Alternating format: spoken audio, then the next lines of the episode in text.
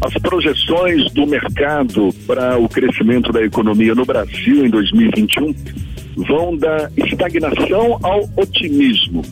De acordo com a última edição do Boletim Focus do Banco Central, existem economistas que preveem aumento de apenas 0,6% para o PIB, o Produto Interno Bruto, no ano que vem, mas há quem projete crescimento de até 5,2%, quase 5,3%. A média, no caso, está em 3,5%. Na verdade, o sentimento de boa parte dos representantes do mercado para 2021 é de incerteza.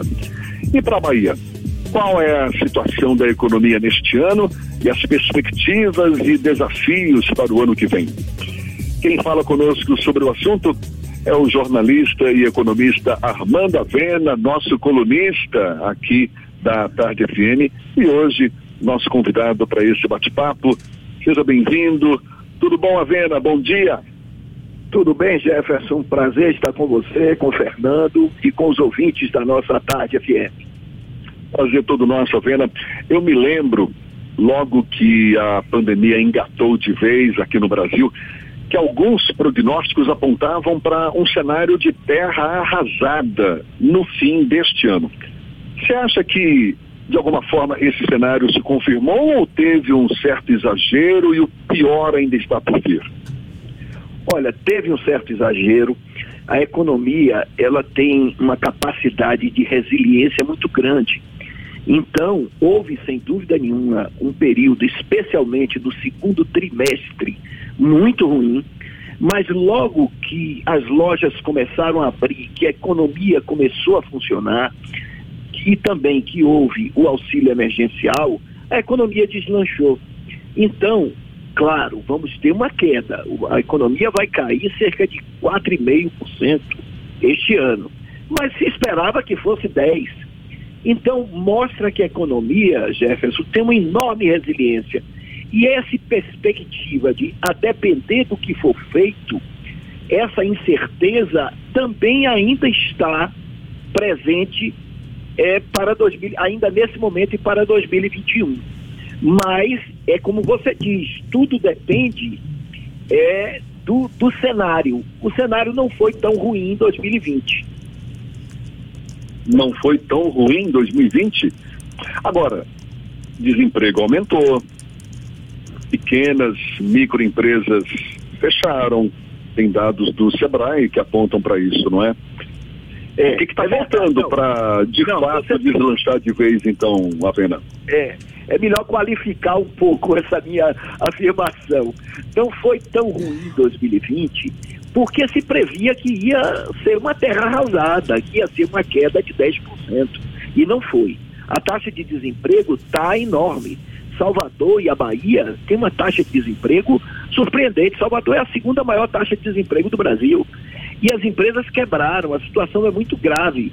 Mas quando a gente compara com o que se previa, na verdade foi muito melhor do que se esperava, não foi tão dramático. Claro que para isso teve que ter uma ação governamental, uma série de medidas governamentais.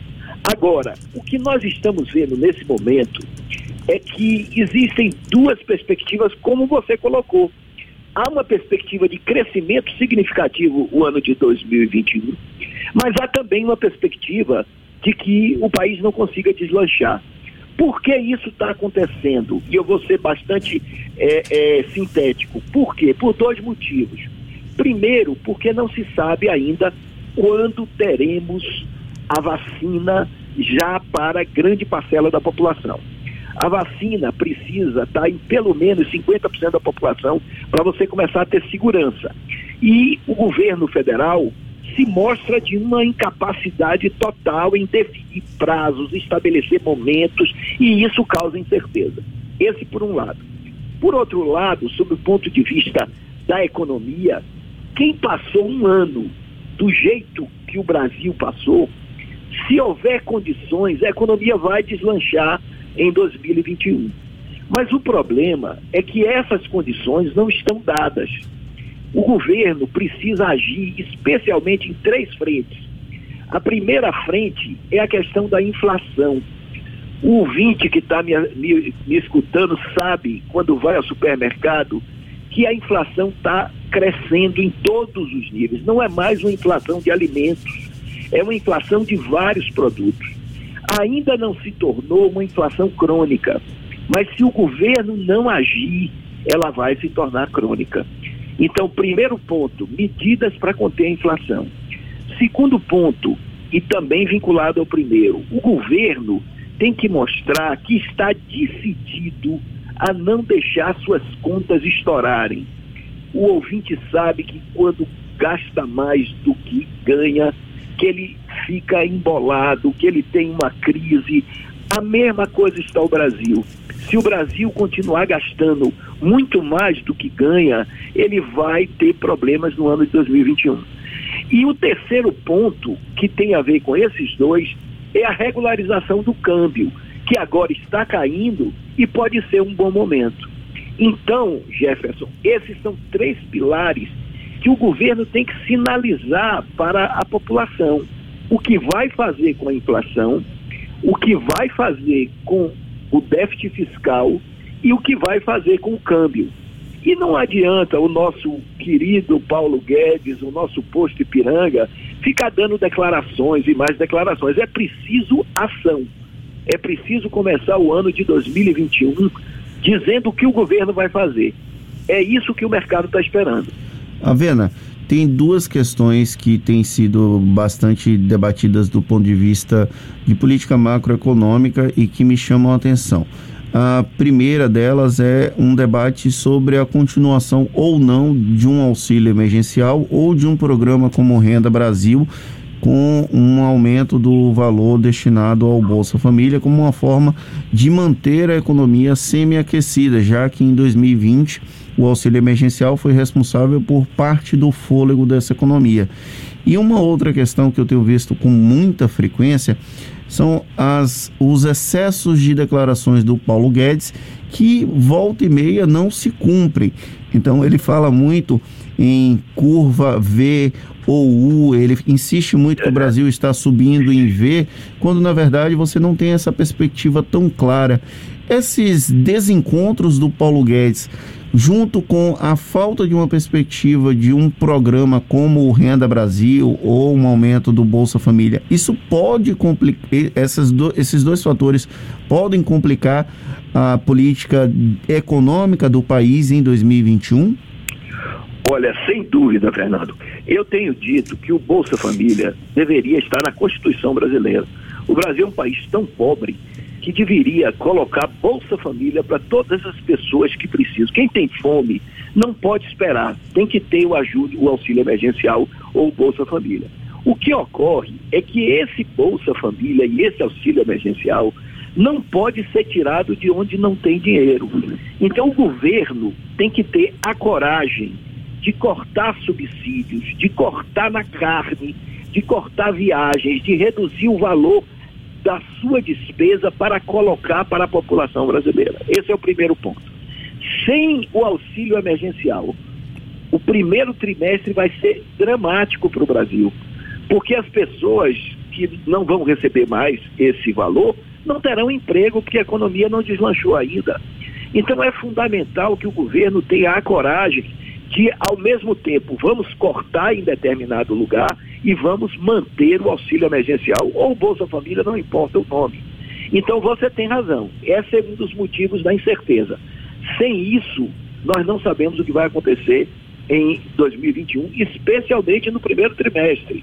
Eu só quero lembrar que Salvador, por exemplo, que é uma cidade que vive do carnaval, da festa de lago e do turismo, vai passar um primeiro trimestre sem carnaval, sem festa de largo e com o turismo embaixo, porque estamos na segunda onda. Isso significa mais desemprego. Então, esse é o primeiro ponto. O auxílio emergencial, na minha concepção, é fundamental, principalmente no primeiro trimestre de 2021.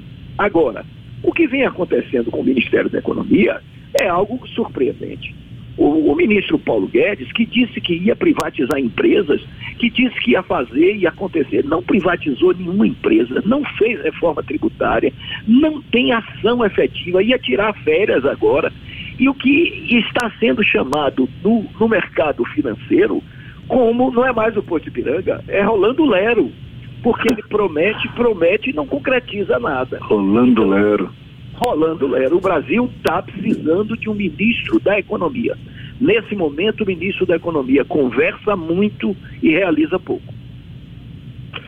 Avena, para a gente encerrar, tem um levantamento da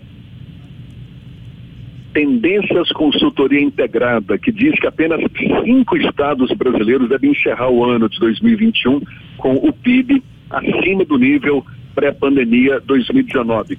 No caso, Mato Grosso do Sul, Pará, Mato Grosso, Rio de Janeiro e Goiás, que seriam puxados sobretudo por commodities agrícolas e minerais. Você concorda com essa projeção que não inclui a Bahia? E caso seja uma projeção correta, o que está faltando para a Bahia também mostrar uma pujança maior para recuperar a sua própria economia? Olha, eu concordo, a, proje a projeção vai ser mais ou menos essa. A Bahia vai ter um PIB que vai ter um, um, decréscimo provavelmente maior do que o brasileiro. Ou seja, a situação da Bahia vai ser pior do que a do Brasil. E o motivo disso é simples. A Bahia tem um grande agronegócio.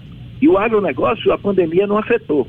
Mas esse agronegócio só representa, se for tomado a agricultura, 7% do PIB. E mesmo se for tomado como agroindústria, ele não representa mais de 20% do PIB. Então ele não tem a capacidade, embora esteja em dinamismo, mas ele não tem a capacidade de fazer o PIB crescer como um todo. Na verdade, a economia baiana é uma economia de serviços é uma economia fundamentalmente voltada para serviços, para é, é, comércio, para transporte, para atividades governamentais. Então, esse setor de serviço foi um dos mais afetados pela pandemia, talvez o mais afetado. Então, por isso, a Bahia vai ter um crescimento do PIB, é, na verdade, é um decréscimo em 2020, pior do que o Brasil. Já aconteceu isso no último trimestre, é, é que, o, que a Bahia já está é, é, mostrando claramente isso. Agora, ao mesmo tempo que a Bahia tem essa situação, ela tem uma capacidade de retomada dos negócios.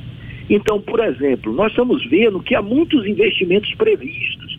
Há investimentos previstos na área é, de mineração, na ferrovia Oeste-Leste, fala-se da ponte Salvador Itaparica, tem vários investimentos em energia eólica, tem investimentos em empresas, você tem a possibilidade de privatização da Petrobras, da, da Relan, da refinaria. Então, ou seja, há investimentos no radar da economia baiana. Eu não vejo que a economia baiana está estagnada, pelo contrário, há investimentos no agronegócio, há investimentos na indústria, há investimentos no, no, no setor serviços também. Agora, o que não é possível é a gente entrar 2021 com o semestre inteiro sem medidas do governo federal para dinamizar a economia. E por outro lado, não, a, a, a, economia não aguenta mais seis meses de fechamento. Nós temos que ter cuidado, porque a vida está sempre em primeiro lugar, mas não dá para fechar de novo a economia como um todo, porque as empresas já estão no limite.